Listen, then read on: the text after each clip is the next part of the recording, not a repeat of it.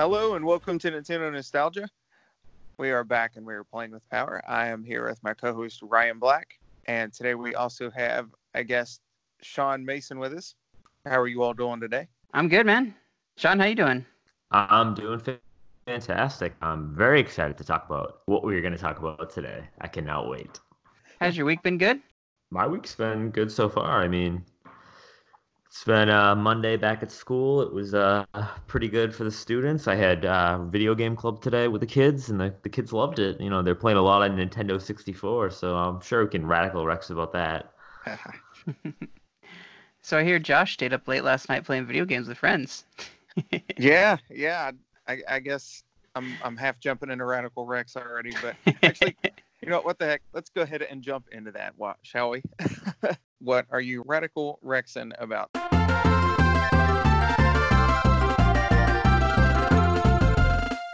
All right, so actually, I'm going to go ahead and pass it back to Sean here since you were our guest. All right, so uh, this evening, I'm uh, Radical Rexing about two different things. One is a video game related and one is not. I'll start with the video game related one. So the video game Radical Rexing, I'm, what I'm going to Radical Rex about today is, uh, well, we had, like I said earlier, we had a video game club at school. I'm a teacher, um, and I run the video game club, and the kids are absolutely loving the Nintendo sixty-four that I brought in. Mm-hmm. Uh, some of the kids were like, I have never seen this before, and I'm like, yeah, it's it's it's a Nintendo sixty-four. They're like, I cannot believe you have this. So, you know, I brought in all my games, and they were hooked on Mario Party two. Like, they're absolutely fascinated by it. Uh, I've suggested to them, hey, why don't we play Mario Party three? And they're like, nope, we're playing two. You, that's the only Mario Party where the characters dress up. But they're absolutely loving it. It's uh, they're playing four-player games. They're going through all the mini games. They're laughing. They're screaming at each other. You know, the typical Mario Party stuff. And Uh, it's it's really rewarding to see. I, I, I like seeing them play, and like they have not wanted to play anything else but the N sixty-four. And it's like, guys, you know, we have other things we can play too. And they're like, no, no, we want to play N sixty-four. So it's uh really cool that, you know, they're playing the old Mario Kart sixty-four as well. And I'm like, oh, geez, guys, this game is not aged well. but um, yeah, they were amazed because I, I had my Super Mario sixty-four with me, and uh, they put it in, and they see my one hundred twenty star file, and they're like, oh my gosh! I'm like, yeah, I know, guys. You know, I'm pretty awesome, but uh, they don't—they don't realize it took me like seven years to do that. um, yeah, and other than that, uh, my non-gaming related one, um, I'm uh, saving up to looking at houses. So I've been saving up trying to buy a house. So I'm uh, pretty excited about that. I put an offer in on a house, so waiting to hear back from that. Nice. So yeah, awesome. Yeah, really cool. Are you in an apartment right now? Uh, no, I actually still live at home. I graduated okay. college a year ago, so. Okay, cool. Cool, cool. Yes. So, yeah, that's what I'm Radical Rexing about. How about you guys? Uh, man, I have been just having a blast with Pokemon still. Like, I tried to do the Mewtwo raids. Um, did terribly. Uh, we were, me and Robbie and Tony were trying to, like, you know, get together and, and beat Mewtwo, and we just couldn't pull it out. We we pulled in too many strong characters, and so Mewtwo can't, comes out the gate with the instant shield up, and we were just we could not break it. Uh, we could not get, get around the strategy that was going down. Um, and then I was trying to train up a Marshadow in time, um, but by the time I got to level one hundred with my Marshadow, the event had ended, and I was like, oh man, I wish I could do this, you know, but it just it didn't work out. I hope in the next round I'll be able to to use my Marshadow now that it's all powered up, because it steals any stat boosts and uses it against the opponent. So um, it's kind of a cool little trick. It's, it's the only Pokemon I know that does something like that. So, um, but you know, it makes me think, like, going back and training some of my other, like, mythicals that I never really touched, because I thought, well, they'll never be valuable in in tournaments or anything like that. So why would I put any energy into it? But with this new, like, raid thing and, like, co-op, like, it makes sense to, to train up the mythicals just to help you get past these. These Uber bosses for Pokemon. Um, yeah, no, I hear you on that. So I got, uh, I, I was able to pick up Super Lucky's Tale. It was my must-get game last year, and I I just got it. It finally went on sale. I got it for like twenty-five dollars off Amazon. I had a sale going, so I picked that up. Um, and then I also got my Beautiful Joe Totaku figure uh, from GameStop. Picked that up. Pretty cool. Um, nice. Probably the coolest pickup that I've gotten, um, should I say a gift that I've gotten, is this... Uh, this three D uh, Metroid picture right here from Ooh. Retro Gamescraft. Amazing, by the way. And oh. uh, it was a gift by uh, by someone who's on the show right now. I wonder who that was. I wonder who that kind gentleman was. You are amazing, sir. Sean, like, wow. Wow, wow man. I teared up so big when I saw that. Like, my jaw dropped and, like, you're amazing, dude. Thank you so much. I appreciate that gift. Like, it meant so much to me. And no problem. I, I saw it and I was like, yo, I have to get him this. This is like, this is like, this completes him. I, I know he loves Super Metroid. And I was like, it just, I have to, I have a Yoshi one myself uh, from Super Mario World two, Yoshi's Island, one of my favorite games of all time. So I saw, and I saw that they had a Super Metroid one and they only had two left. And I'm like, all right, I'm going to snag this. Clearly, that's like, awesome. When else am I going to be able to get this? Thank you so much, man. I really appreciate it. That's yeah, no problem. Wow. Well, you guys, I mean, the, this podcast has done wonders for me. Like, you guys have no idea. Like, it's gotten me through a lot of stuff. So, at least I can do. Uh, so, Josh, what have you been Radical Rexing about? Uh, a handful of things. Um, really, thanks to the whole movie thing, and since we did like three episodes on Sonic already, um, I got myself replaying some old games still. And I'm kind of slowing down on that a bit, but I did pick up Mario and Sonic at the Olympic Games, Tokyo twenty twenty, um, while it was on sale, um, along with Super Monkey Ball, and have been really enjoying that. I hadn't played that series in a couple entries, and it's been a lot of fun. We had like four or five of us playing, kind of five of us, if you include my daughter, um, playing it last night until like ten thirty. Which is really late for me, by the way. But, yeah, we had a blast with it. Um, we played it for a few hours.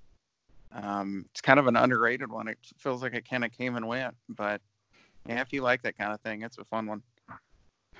Um, outside of that, just kind of doing the normal everyday stuff.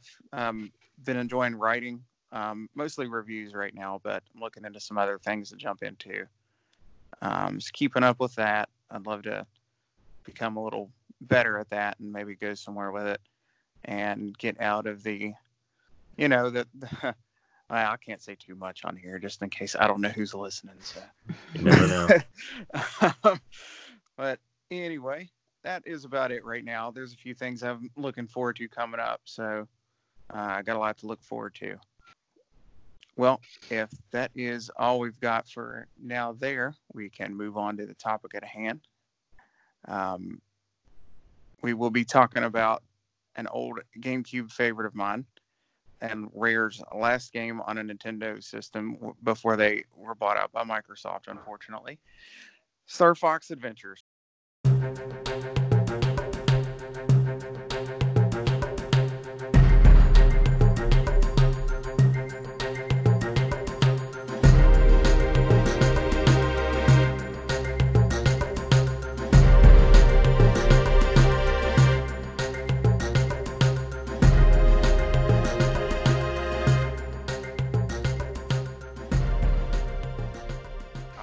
So, Sean, we've been saving this one for you. What are some of your memories for this game? What, what oh, did you first geez. Find out about it? So, Star Fox Adventure is one of the first GameCube games I uh, ever bought, actually. Uh, I got that along with uh, Melee and Luigi's Mansion. So, um, what happened originally was I knew who Star Fox was from, you know, from Super Smash Brothers on uh, N sixty-four.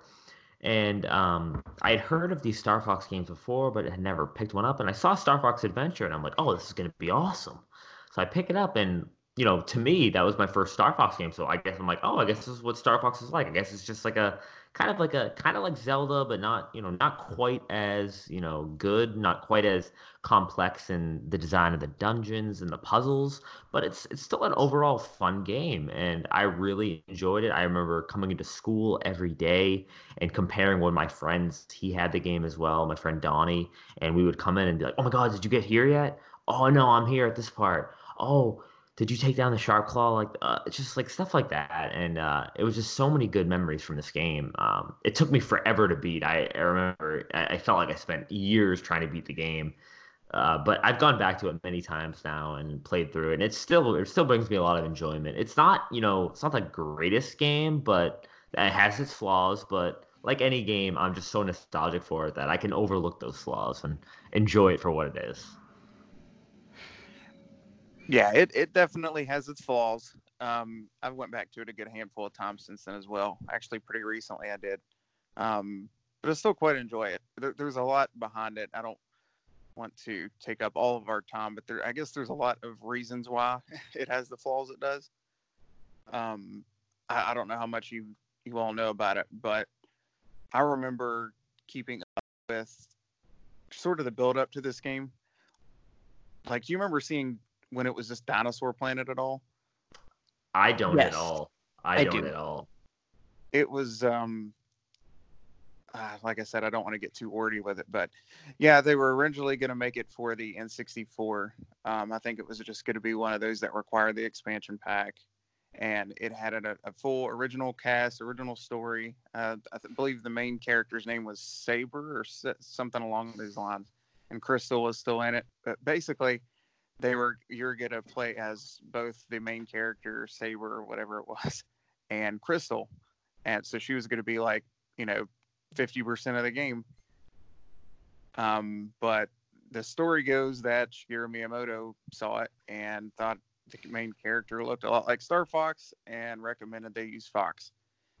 So then that kind of took over, and they had to go back and rewrite some things and, you know, add in different elements of Star Fox wherever they could. So that changed a lot.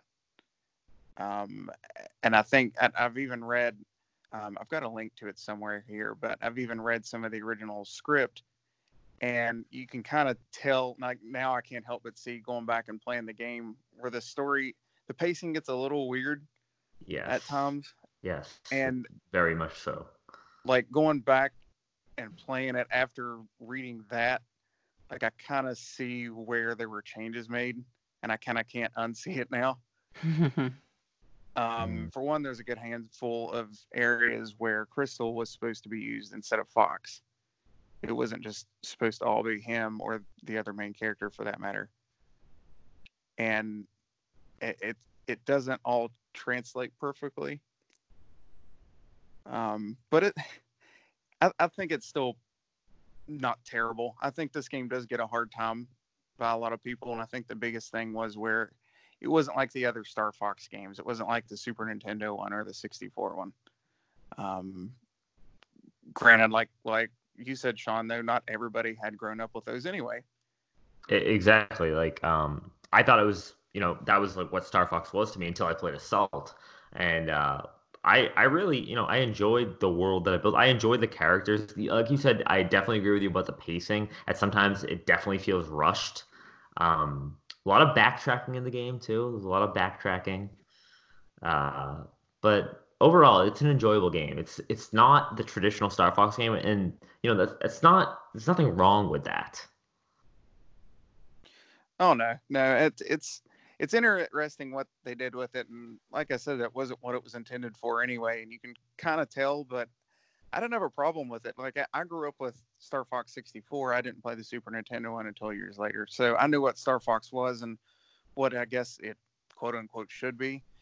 Mm-hmm. But, excuse me, but I guess, like, already being a fan of, like, say, the Mario franchise that does everything, it didn't really bother me to see him in a different genre entirely. Like, it, it didn't, it didn't bug me. Like, I feel like it did most of the internet. Yeah, no, definitely. But Ryan, do you have much nostalgia for this one, or?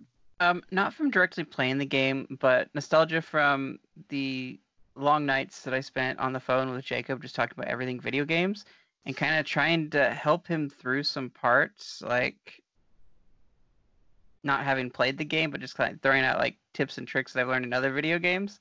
Um, there was a couple times where I did that, and he was talking to me about how cool the game was, and. And I really needed to play it, and I never got around to playing it at all. Like, I wish that I had, and it's still something on my, like, you know, someday I need to go back and play this game. I'm kind of hoping for an H D of some remix of some some way, somehow, on a Rare collection coming to the Switch. Who knows? But I'm just, like, really wishing that I had picked this up originally. I, and I don't like Star Fox traditionally. Um, I'm not good at space shooter type things. Um, I just, I don't get much enjoyment out of them, especially all range mode. I'm, I'm just a mess when it comes to that. um, but uh, when it's on rail, they do a little better. But like, I really liked Star Fox Assault, um, which mainly the parts where I was in the Landmaster tank and on foot play multiplayer. Like, I loved controlling him that way. And so that's why I thought that I'd really enjoy this, this uh, Dino Planet game. Um, because, and I was always intrigued by it when I initially heard about Dino Planet. I remember reading it in a magazine somewhere. Um, and I was like, oh, that's, that's cool. I'd love to play that. Cause you know, I, was, I liked, you know, Jurassic Park and stuff like that. So like, it'd be cool to play in a Dino video game. Um, and I, I did, had played some Sega Genesis Uh, Jurassic Park stuff, so and, and it was kind of like it was gonna be a cool idea, and then um, I didn't realize it was the same game. I didn't put two and two together when I saw the Star Fox Dinosaur Planet thing, um, but I, I really wish that I had taken the time to play this game now, because everything about it screams I'm gonna love this game. It's a Star Fox game I'm gonna love, and I just I never got around to it. I think I was kind of dissuaded a bit by the whole collectathon idea. Um like people said, oh yeah, just Rare is all about like collectathon stuff like Donkey Kong sixty-four, and I skipped that, and then this game, and I didn't have a whole lot of N sixty-four games, um so going on to the GameCube, like I was I kind of stayed away from Rare stuff, um and I just I don't know, maybe it's just the bad rap that I, I heard about Rare being kind of not that great. I don't know who told me that or who said that to me, but I, I steered away from Rare at that point, even though I'd love Donkey Kong games and, and things like that. So uh, I wish I would have given it a chance, honestly. Like even then, like to that matter, like Perfect Dark, you know, GoldenEye, like I would have enjoyed those yeah. things. I just, I just didn't do it. And, and also the M rating was also something that kind of steered me away from those games. But you know, Star Fox was not that, and uh, I think I would have enjoyed it. I wonder if this game would have had an M rating if had they had not made it Star Fox. I don't. I don't. believe so. It's got a teen rating, and mm-hmm. what's kind of funny is like I was looking at it um the other day, and I think it says it's because of like blood, and mm-hmm. I don't remember there being blood anywhere in that game, and I've played through it a lot. So I yeah, I don't, wonder. I don't remember that either. Maybe, maybe when you hit a Sharp Claw, maybe some uh Sharp Claw blood. I don't know. Um, I, I feel like it was really a stretch for like yeah. one situation somewhere that I'm just not remembering. But uh, yeah, see, with this point at this point in time, I was already a Star Fox fan. I loved Star Fox sixty-four and a Rare fan. I basically loved everything that Rare had put out by this point. Um, so there was no avoiding it for me. Um, I even had like a big poster, and I think I had something from a GameStop or whatever um, in my room. It was a big cardboard cutout thing. That was pretty cool. It's gone now, but mm-hmm. yeah, I spent a lot of time in this one. Um, the the one thing that sticks out in my mind that I wasn't real crazy about was when you beat it, not to jump too far ahead, but once you boot the game back up, you're stuck there. Like, it drops mm-hmm. you off starting that last battle, like in the last cutscene. You can't go back and explore, yeah. or if you missed, there's not a whole lot of extras, but if you missed any of those, you're just not getting them. Can you um, reset a save file or, or something can. like that idea? So you could start a new save file and like uh, get some of the extras. Like there's a sound test mode, hmm. um, a black and white mode. You get cheat tokens in the game Weird. that you can unlock this stuff with. There's a couple oh, other geez. little things. Um, awesome. So that's pretty neat. Um, it, it's almost hard to describe how to go about collecting those without straight up showing you, but yeah, it, it had it had a decent amount of little extras to it, and like we had mentioned before, it's it's sort of a Zelda clone, but it it does its own thing as well.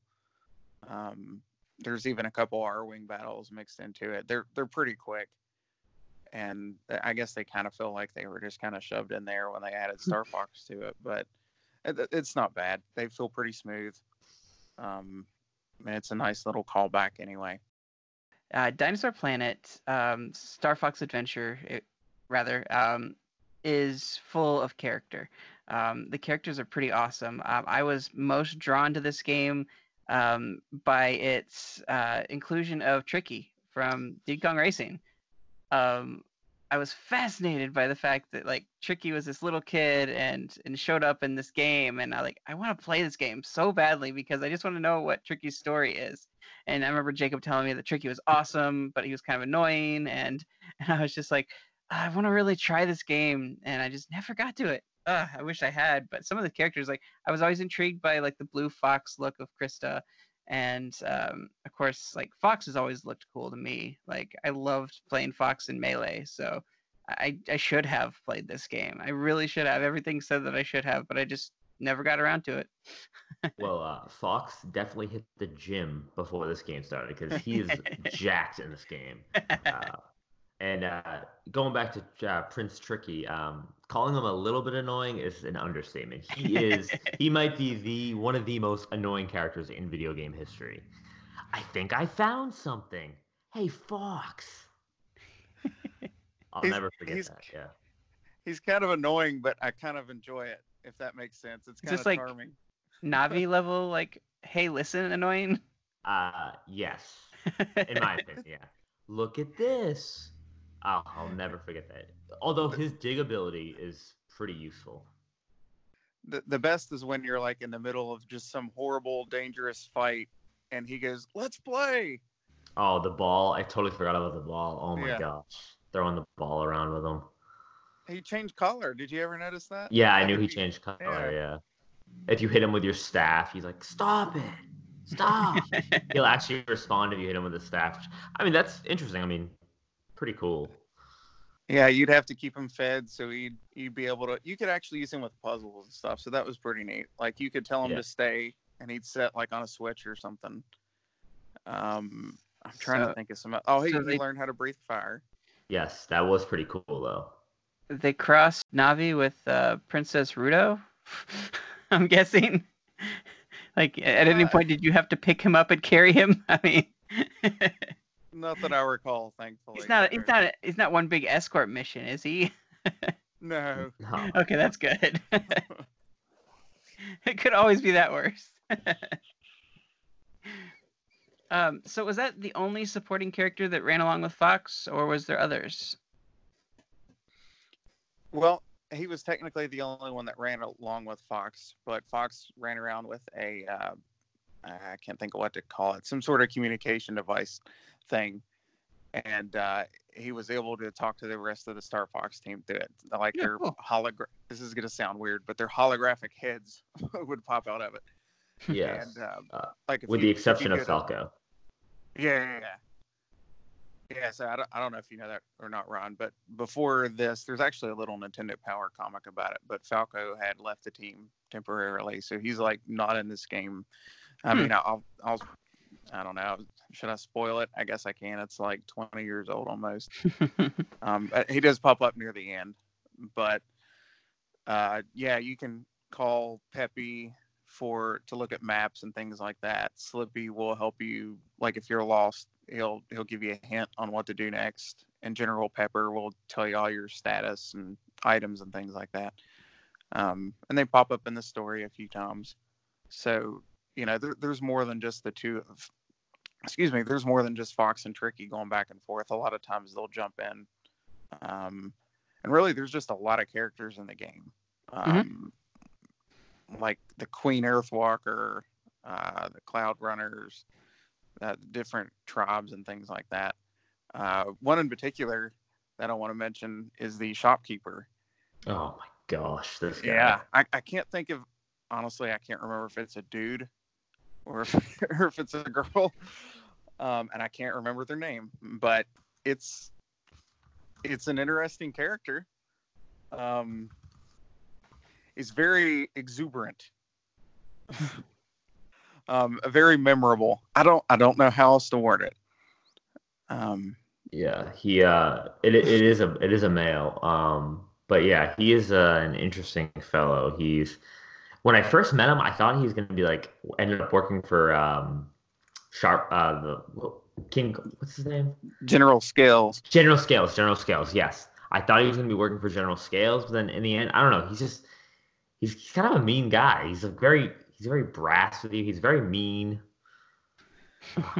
No, I, I I, I'll move on to some other characters here in a minute. But while we're talking about the shop, actually, one thing kind of neat there that I feel like I hadn't seen up to this point was you could haggle um, some of the prices. So if it was like twenty scarabs, sometimes you could talk them down. Like you could scroll down to like eighteen or something. It usually wouldn't save a lot. Um, and he'd let you get away with it. Now, I did find out if you wanted to pay him more, you could. There wasn't any real reason to do that, but yeah, you could do it. Um, now, I, one of the other characters actually I want to bring up is Crystal. Um, like I'd mentioned before, she originally was going to be a bigger part of the game, but near the beginning, she gets literally thrown into an, an actual crystal in the first like twenty minutes or so of the game. And you don't hmm. see her again much until pretty much the end. Um, so that's a little bit disappointing because I feel like she has a pretty interesting backstory. And they could have yeah. done a little bit more there. But when they jumped over to focus on the Fox, she kind of just got left behind. Um, so that part's a little bit disappointing. I feel like they still could have used her a little more. I think this is where some of my memories of the original Dino Planet or Dinosaur Planet come into play um, with hearing about it, because I remember this Krista character and I was kind of intrigued. Um, and I know that it was like you played with both of them at the time. So I, it comes as a shock to me to hear that that character wasn't very prevalent, especially with all the fan art and all the like obsession with Krista and wanting Krista in Smash and stuff. I'm like, it sounds like there's not a lot of source material to pull from. Um, Now, was she available in Assault? I don't remember. Yeah, she was. She okay. played with her in Assault, yeah. Okay. She's okay, so there's some the, to draw from there. Yeah, she's one of the main Star Fox team members in Assault. Um, okay. She sort of takes the place of Peppy. He sort of retires, in a sense. He, he's he's still on the Great Fox, but he's not flying the R-Wing anymore by that point. Yeah. For the most part. Um. Hmm. Lost my track of thought there for a minute. So, yeah, um, like I said, that part was a little disappointing, but because she just seemed like a pretty cool character. Um, now, another one, and and again, I, I feel like this is maybe because of that change to Star Fox again.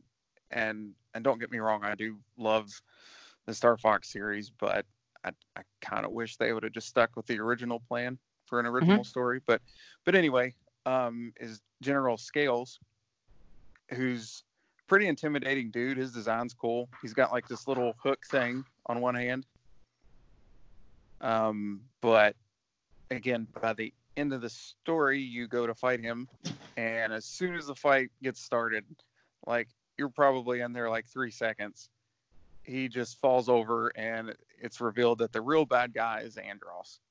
It's who, probably the most disappointing boss fight yeah. um, of my childhood. Uh, I was looking forward to a big, bad matchup with him. And to find out that it was just Andross, I was like, what? Because at the time, the only the only, rec- the only knowledge I had of Andross was from, uh, you know, on um, on Super Specialist Melee, I got a trophy for Andross. And so, like, I clicked it, and I was like, oh, this this guy seems pretty cool, I guess. But, like, I had read in the trophy description, I had read that Fox had defeated him. So I'm like, oh, he's gone. And then he comes back, and it was really bizarre to me. Very bizarre. Like it was kind of uh, piecemeal together and shoehorned in? Yes, very much so. Yes. Hmm. So it sounds like there's some disjointed moments because Star Fox was kind of forced in the game? Yes, definitely. Hmm. I, I never was real comfortable with the way that story sounds in my head, at least, where mm-hmm. they kind of was like, oh, look, this looks like Star Fox, why don't you use him instead? Uh, I feel like that created creatively messed some things up, but I mean, to be fair, it probably sold better because of the Star Fox brand. But you know, I don't know. There's no way of knowing for sure. But regardless, um, I guess to move on to another character, I actually want to to back up to the main character with Fox. Um, I don't know if, if either one of you have noticed this as much without really like going from sixty-four to here or the Super Nintendo, but I feel like Fox's character is way different than how he is in pretty much any other game, even after this for the most part. I don't know. Yeah, if I, yeah, I definitely get that notice. Uh, get that. I noticed that from. Uh, he's very different than he is in Assault too. He's much more.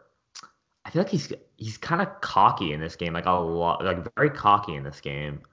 Uh, very much an independent person. Um, like he knows he's the boss of Star of Team Star Fox, but like he he lets people know he's the boss. I don't know. He's very different. It sounds kind of the brashness that Falco often has. I was like about to say, it seems like a cross of Fox and Falco almost. Yeah. Huh. He's a bit more... He actually can be a bit of a jerk at times in this one, I noticed. Like, it, he seems very concerned with getting paid. Like, he he knows they're here to get paid, and he wants to get the job done and over with. He doesn't really, really seem all that concerned with the well-being of everyone else. He just... wants to get paid, which I, I don't feel like that's how he is at all in the other games. Um, I, I didn't know back then, I feel like, and I still kind of enjoy it and get a chuckle from it here and there, especially when he's being a jerk. But yeah, it's I feel like I'm doing nothing but rag on the, rag on the game now, and I, I really do enjoy it. But it's it's probably is just one of those things again that's sort of left over from the original plans. That just kind of carried over to Fox in this case. Yeah, and I um one of the one of his opening lines of the game is when he lands on uh, Dino Planet. He says, "Why didn't you just let me bring my blaster? I could have just blasted through all these people." I he said something something along those lines about not being able to bring his blaster, and he could have just destroyed everyone. Yeah. Uh, yeah, something like that. Yeah, he is very different in this game. Hmm. Strange. I mean, the, the story is kind of cool though. Like if you pay attention from the sixty-four, the end of it, um, you know, it's the four main members and everything's going good. And this is like I think eight years later, and the Great Fox isn't looking so hot. Everybody's a little older. Uh, they're missing a member. They're low on money. So it it was kind of cool at the time. Because I just, you know, I'd played sixty-four in grade school, and this was like around that middle school time. So it kind of felt, this is sound kind of cheesy, but it kind of felt like it was adulting up a little bit, if that mm-hmm. makes sense. Mm-hmm. Um, so that was kind of neat. Um, I never understood why they made Peppy like ancient all of a sudden. Gosh. Like, yeah, he looks like a walking skeleton.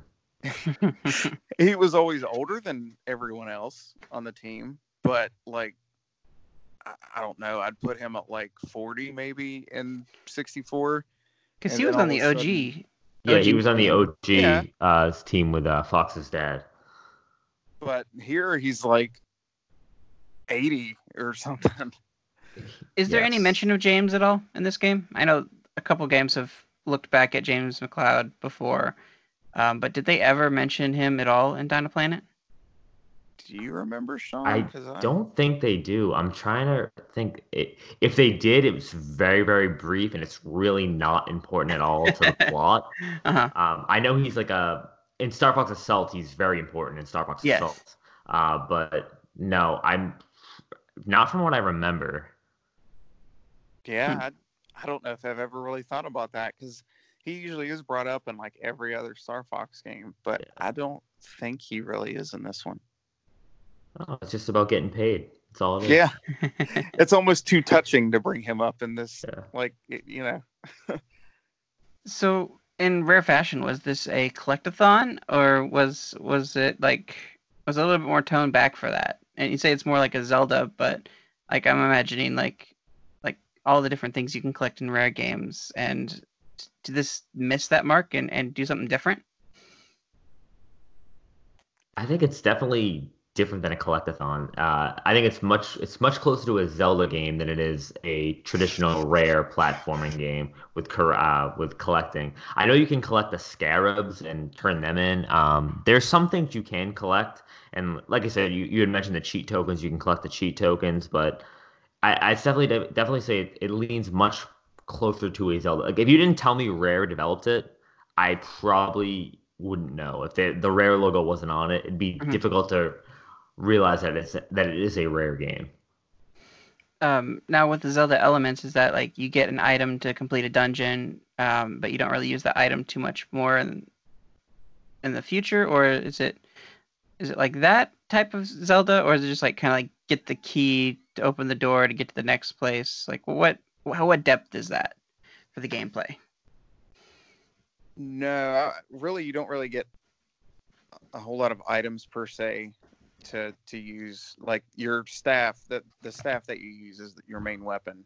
Um, that is originally Crystal's staff, is not only used as a sword, but you can also upgrade it to get things like um, an ability to shoot fire from it, and you can stop and aim at things like that. You can use it to stick in these particular slots to use like a jet, like, or, well, that's overstating it maybe, but you can shoot up and get to ledges you couldn't before. Um, it's it's mostly about upgrading that. Um, I think there's an ice ability. Yeah, so, there's uh, this is the earthquake ability to take down the giant dinosaurs. Right. Yeah. yeah. So yeah, it's not really like that where you in Zelda where you, you like get thrown in a dungeon and you might not use that item again. You you end up finding use for most of it throughout. Like, and you can go back and find a good use for this or that, or just use it in battle. Um, I feel like most of the power-ups are fairly useful. They're not like, um, what's the one thing in Zelda? They're not like the big ball and chain thing from Twilight oh. Princess, yeah. where they get kind of wild. They're, they're pretty standard stuff, I guess, but I think they were all pretty useful.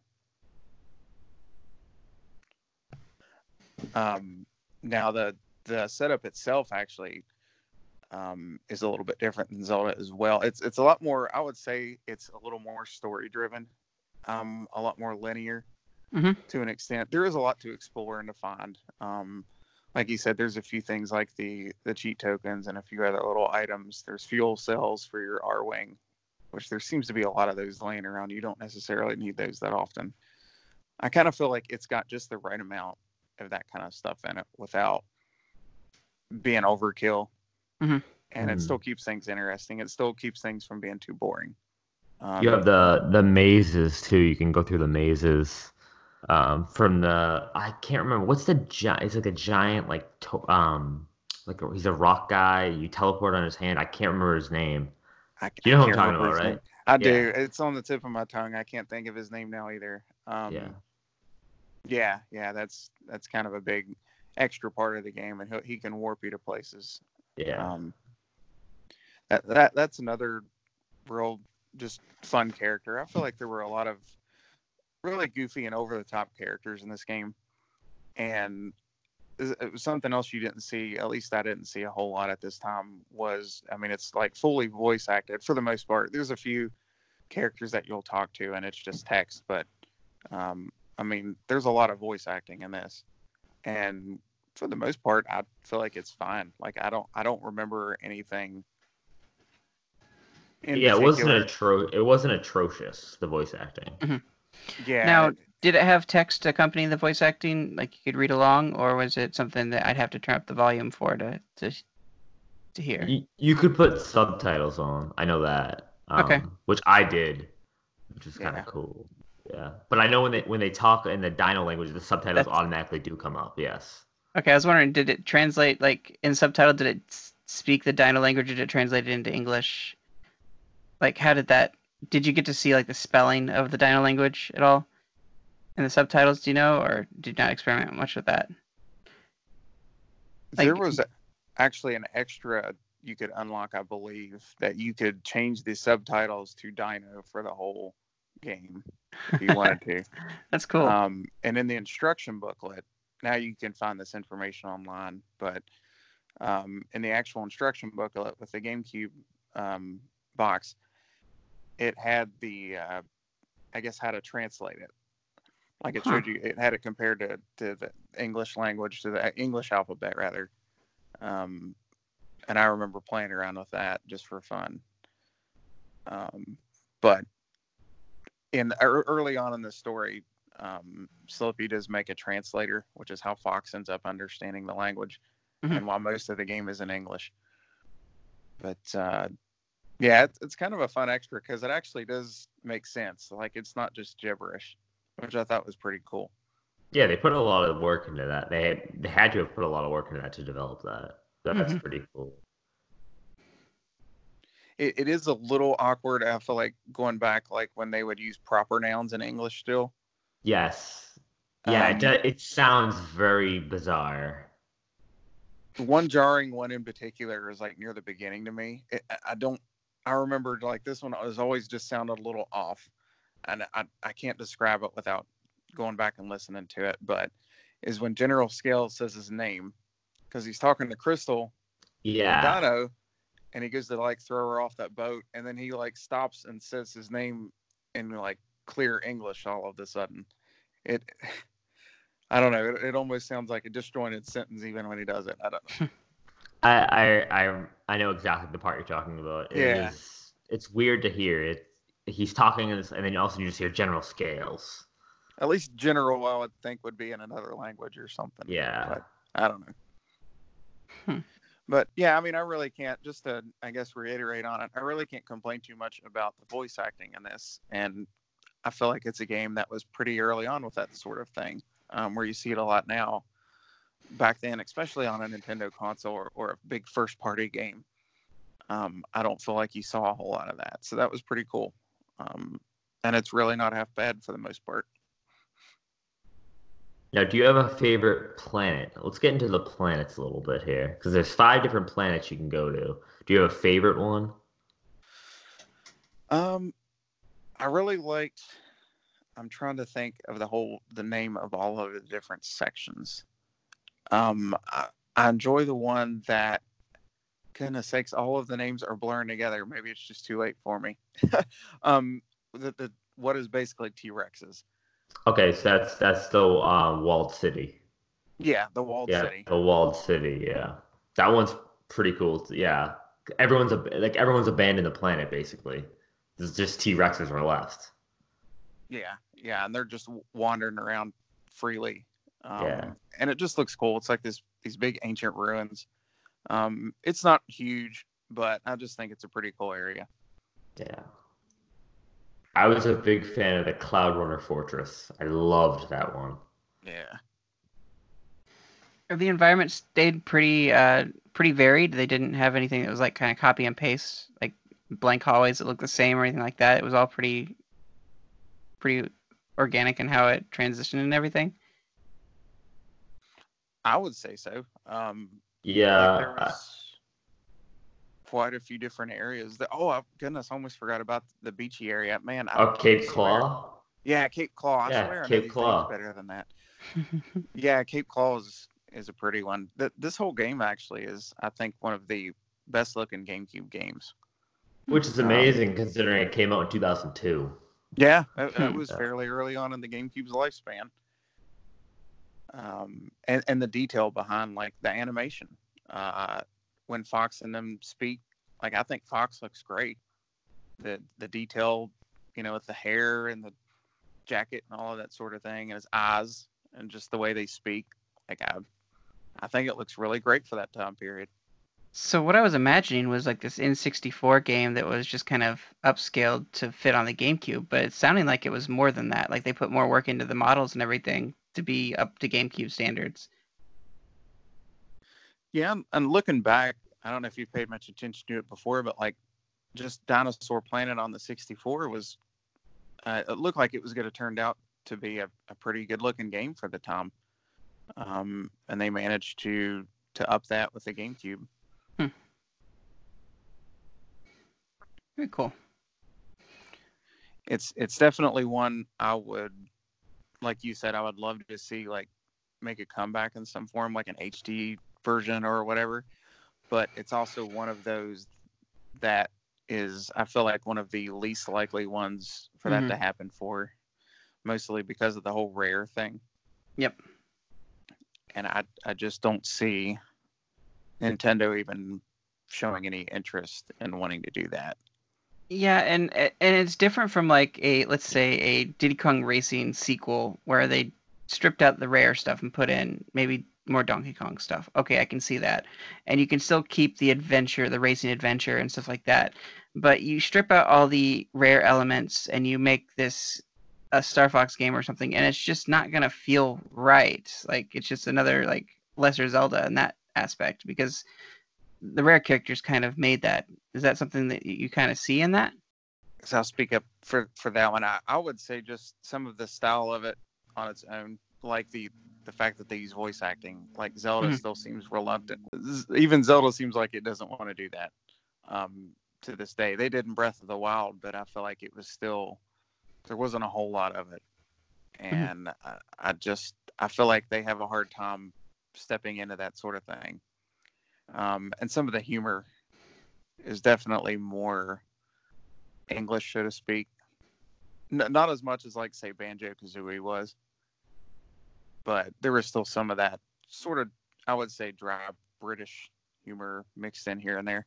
Mm-hmm. Um, and I, I just don't feel like Nintendo can pull that off the same way someone like Rare can. Now, we, we've gone this long, and we have not, we have yet to mention the mini, the little boss slash minigame with Fox and the, uh, it's at Cape Claw when you have to mash the A button and push the, uh, you have to like push, I, I I don't know what, I, I don't really know what it's called, but you're, you're pushing something against the other player. You're supposed to hit him into the hole, you're supposed to hit him into the ditch. You know what I'm talking about, right? I do, yep. Yeah. Uh... That game, that particular section, I was probably stuck on that for a good two, three weeks when I first got there. I've heard others say that too. Um, I have to pat myself on the back here for a minute on that. Just, you know, for whatever reason back then, I was awesome at hitting the A button really fast. Mm-hmm. So, like, that was one I never had a problem with. Like Mario Party four, if you remember the minigame where you had to hit A a bunch for the, to bring the womps up or whatever. Yeah. Like, I hit, I think it showed that I hit the A button thirteen times a second. Jesus. So, wow. So I did not have a problem with that part in particular. That was one thing I was the I was the man at. I think I'm. I think I still kind of got it, but I, I swear I think I was better at it back then. I think but, I had a controller that had a repeater on that I would have been able to, to fudge that, but... yeah, yeah, I, I know some people. You could flip turbo on and probably just cheese the whole thing. But, yeah, I, that, that that is a part that's funny, because I have heard several people mention that. They've gotten stuck there. And it seems like something so simple, but if if you just, you know, if, if you can't quite do what it wants you to do there, you just... there's kind of no way around it. Yeah. I was going to say, do you remember some of the, the Krazoa spirit challenges? Oh, yes.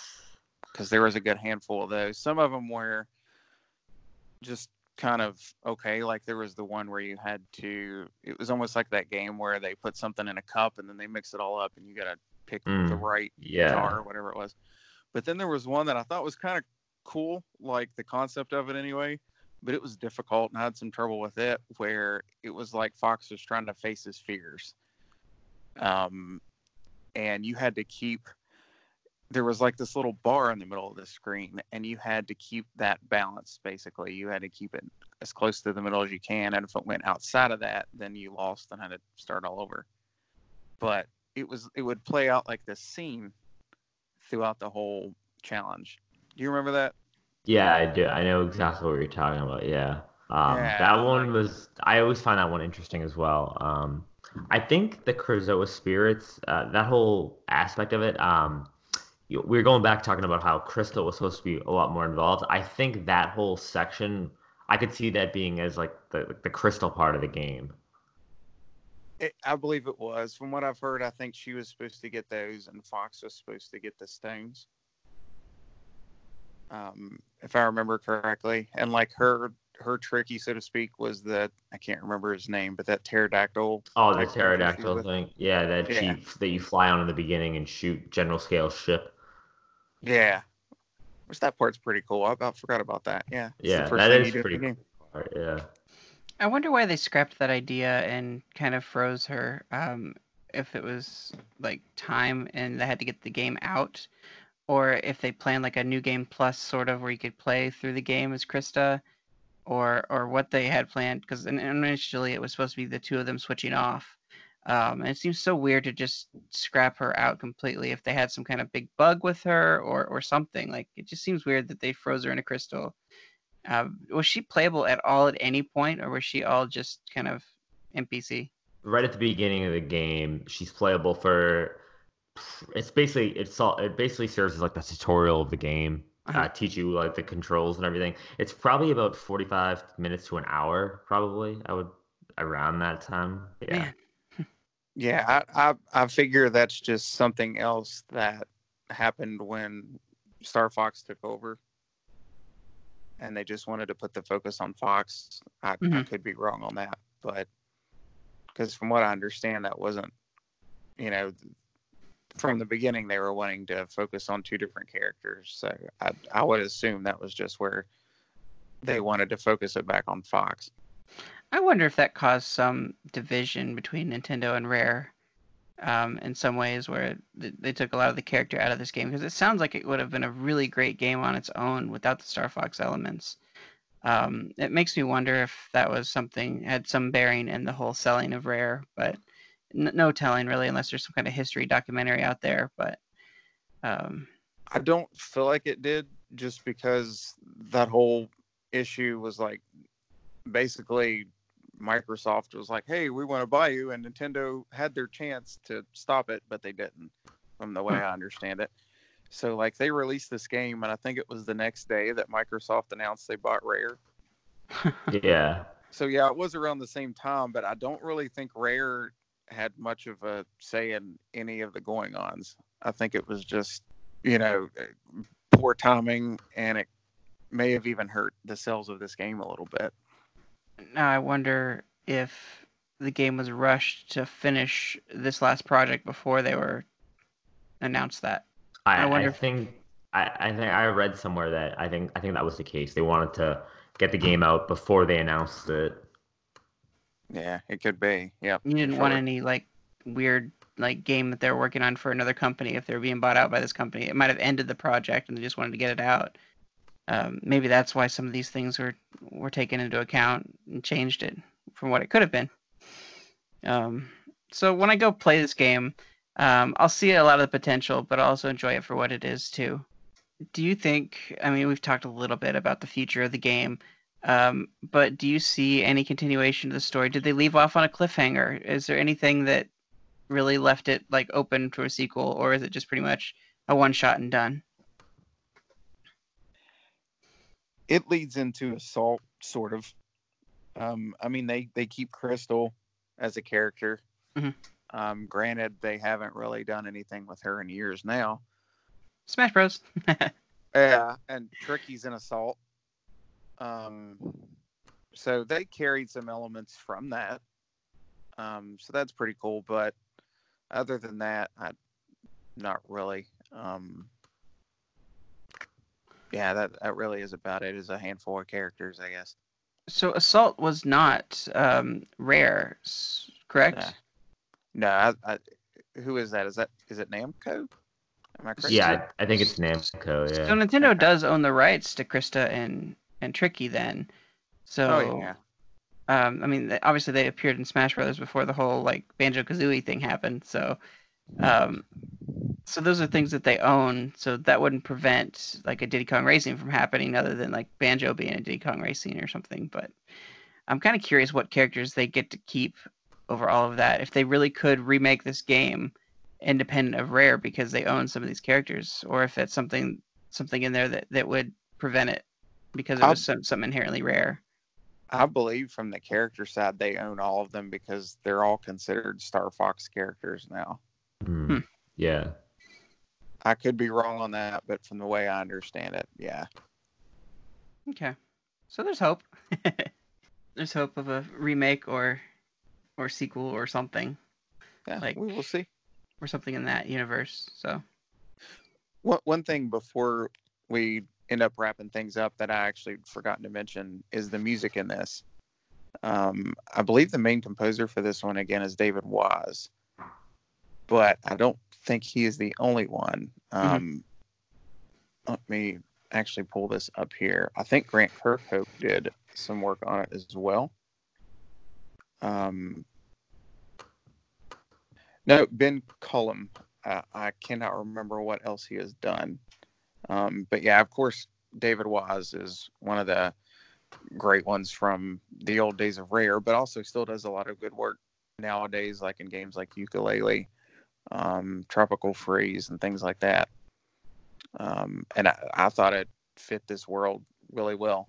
Um, do you do you remember, Sean, anything that sticks out in particular for you? Uh, the music is uh, fantastic. It's very, very memorable, very catchy, very much uh, gets stuck in your head. Uh, like the Dino Planet, the, the home Dino Planet music is like, all, I it's so good. It's it's one of those music I, I can put on the music in the background and do other things and listen to it and get my work done. It is a very, very good soundtrack, very good soundtrack to the game. Yeah, there's a lot of atmospheric and sort of, uh, I want to almost say tribal sort of songs and such throughout, depending on what area you're in. And I think a lot of it's really pretty. Um, the Cape Claw area, I, I like the soundtrack there. Um, mm-hmm. And one in particular I always liked was the uh, the rock music that Fox is listening to at the beginning of the game. Oh, yeah, yeah, yeah. And during the credits. I don't know, I always got a kick out of that. But it's just something I feel like I never heard a whole lot of in what's considered a, you know, Nintendo, a first-party Nintendo title. Um, but I always enjoyed that. Man, I, can, I really want to play this game. I got to track it down. It's probably not too expensive, is it? Probably not. We never got a GameCube Virtual Console, but, you know, if that ever comes to the Switch, you know, I'll definitely play it on that if they have it. We need to get the sixty-four games first at this point, but yeah. I'd, I mean, I'd love if we're going to go that far, then we might as well get the Donkey Kong Country games on the S N E S while we still have that on the system. Yeah, that's a whole other story. It's, it's insane. Well, I believe I, I don't see the time in front of me. I apologize, guys. Also, if my sound has been a little off, I had some computer issues tonight, so we're winging it here, but I'm making it work. Um, I figure we're getting to about that time, though. Um, do you all have any more thoughts on this that we haven't brought up already? I would just say that overall, this is a very enjoyable Star Fox game. Uh, it's, like we said earlier, it's not the traditional Star Fox game, but if you have not played it, I highly suggest playing it. Um, if you're a fan of Star Fox, you'll most likely enjoy it. If you're a fan of Zelda, I think you'll enjoy it. Uh, if you're a fan of Nintendo in general, you're going to enjoy the game. So, yeah, overall, it's a, it has its flaws, but uh, there's more pros than cons to playing this game. Okay. Yeah, cool. And I definitely, I, I feel like I kind of went on a little bit of a of a negative rant at some points with the story and things like that, but uh you know, don't lean on that too much. Don't think about it too much, and just enjoy it for what it is. It's it's flawed, but it's I think there's a lot of good and enjoyable parts of it. Um, it's sort of like like you had mentioned. It's sort of like a Zelda-ish game, um, but with a whole different sort of cast of characters, and um, it does some of its own things different than Zelda ever would.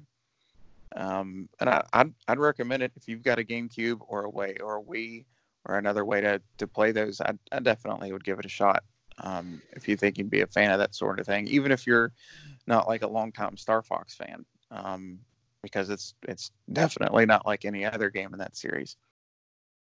I think that's going to bring us to the end of the episode. Um, real quick, I wanted to read an email before we uh, you know do our, our due diligence. Uh, we have. Uh, An email from uh, Caleb uh, Lohman, uh, is titled Big Fan. Um, it says, hello, I uh, just wanted to send you guys a quick email to let you know I'm a huge fan. I've been binge listening to you guys at work for the last couple of months. You really make my shifts go by fast. Just hearing you guys talk about older games is so interesting. You even make me nostalgic for games I have never even played. I wanted to say Ryan, and I know Jacob, is off the show for the moment, but your guys' bond is one of the best things about the show.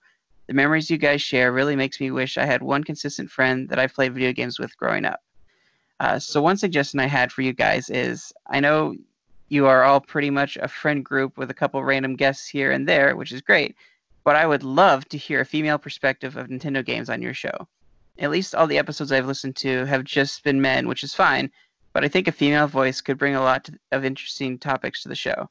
I have one suggestion that would be amazing for the show, and that would be Nintendo Fangirl, or N F G. I'm not sure if you guys know of her, but she has a YouTube page where she dedicates her love of Nintendo and gives reviews on things. Also, she's an ambassador to Nintendo, I believe, at this point. If you guys could get her on the show, it would be amazing, even if it's just a quick, like, five-minute thought on one of your topics. And if not her, any woman that loves Nintendo would still be awesome. Anyway, just a suggestion, keep up the good work, guys, and keep playing with power. Caleb. Thank you, man. Thank you, Caleb. I, I love hearing fans just, like, listen to the show and binge listening. That's crazy to me that, that people, like, li- listen to us that much that they just want to, like, listen in large blocks of time, just talk about our nostalgia. And I'm glad that this is making you nostalgic for games you haven't even had nostalgia for. So it's, it's really cool. It's kind of our goal, is to, to draw people's uh, love to Nintendo for these these classics and these these gems that people don't normally think about checking out because they're they're caught up in the new games, the newest thing. And I hope that you can get a chance to go back and play these games. Um, it's really awesome. And as far as uh, having a, a female on the show, um, we've had a couple of guests that were female. Um, um, one actually is going to be coming on pretty soon here for the Animal Crossing episode we're doing. Um, but uh, we do need some more representation. And honestly, growing up, we didn't have any female gamers really in our lives at all. Um, Not any serious gamers. And so that's that's one thing that me and Jacob have talked about. Like, that's something that's been missing. And we wish that we had, like, that that strong uh, female gamer, like, lead to help run the show or even just come on as a guest consistently. Um, we've had a few people that have offered, and uh, we've we've talked about it. Um, we have one who loves talking about Zelda. Absolutely. Um, shout out to Lily. Uh, we'd love to have you on the show more, but... Uh, I know your life is pretty busy, and uh, we haven't gotten back to our uh, Zelda Ocarina of Time in depth yet. Uh, sorry about that again. Um, and then also, you know, we have uh, the Nintendo Kiro is going to be guesting on the show for an- our Animal Crossing episode. Um, so we have some people, not a whole lot. Um, we were supposed to have uh, someone from a developer studio uh, that was uh, going to be on, but we've had to reschedule several times, and it's kind of indefinite right now, and we're going to have... have that person on, but um, yeah, we, we like to have that equal representation here and, and all different kinds of people. And we just, you know, things haven't quite fallen into place to have a lot of females on the show, but we would absolutely love that. And hey, if you're listening to this and you have Nintendo nostalgia and you're female, like, hit us up. We will definitely get you on an episode because, you know, we, we like to hear that because we didn't have that growing up, and we want to hear so many people that grew up with this nostalgia that um, we just didn't have that in our lives. Um, and we'd love to hear that perspective. So definitely cool. Thank you so much, Caleb, for writing in, and uh, we hope to uh, hear from you again soon. Yeah, yeah, it was good to hear from you, and yeah, I'll keep that in mind as well. Um, a lot of times I always try to keep an eye out for, you know, some cool guests we could have on here, or even when it comes to like developers and things like that, that would be sweet. So yeah, I'll, I'll definitely remember that because, um, you know, before uh, it was mostly Jacob and Ryan, and now I'm I'm. on here a lot of the time as well, and my biggest difference is I have a horrible country accent that everybody has to put up with, so I apologize for that. But yeah, we could definitely use for a little more diversity, so to speak. Awesome.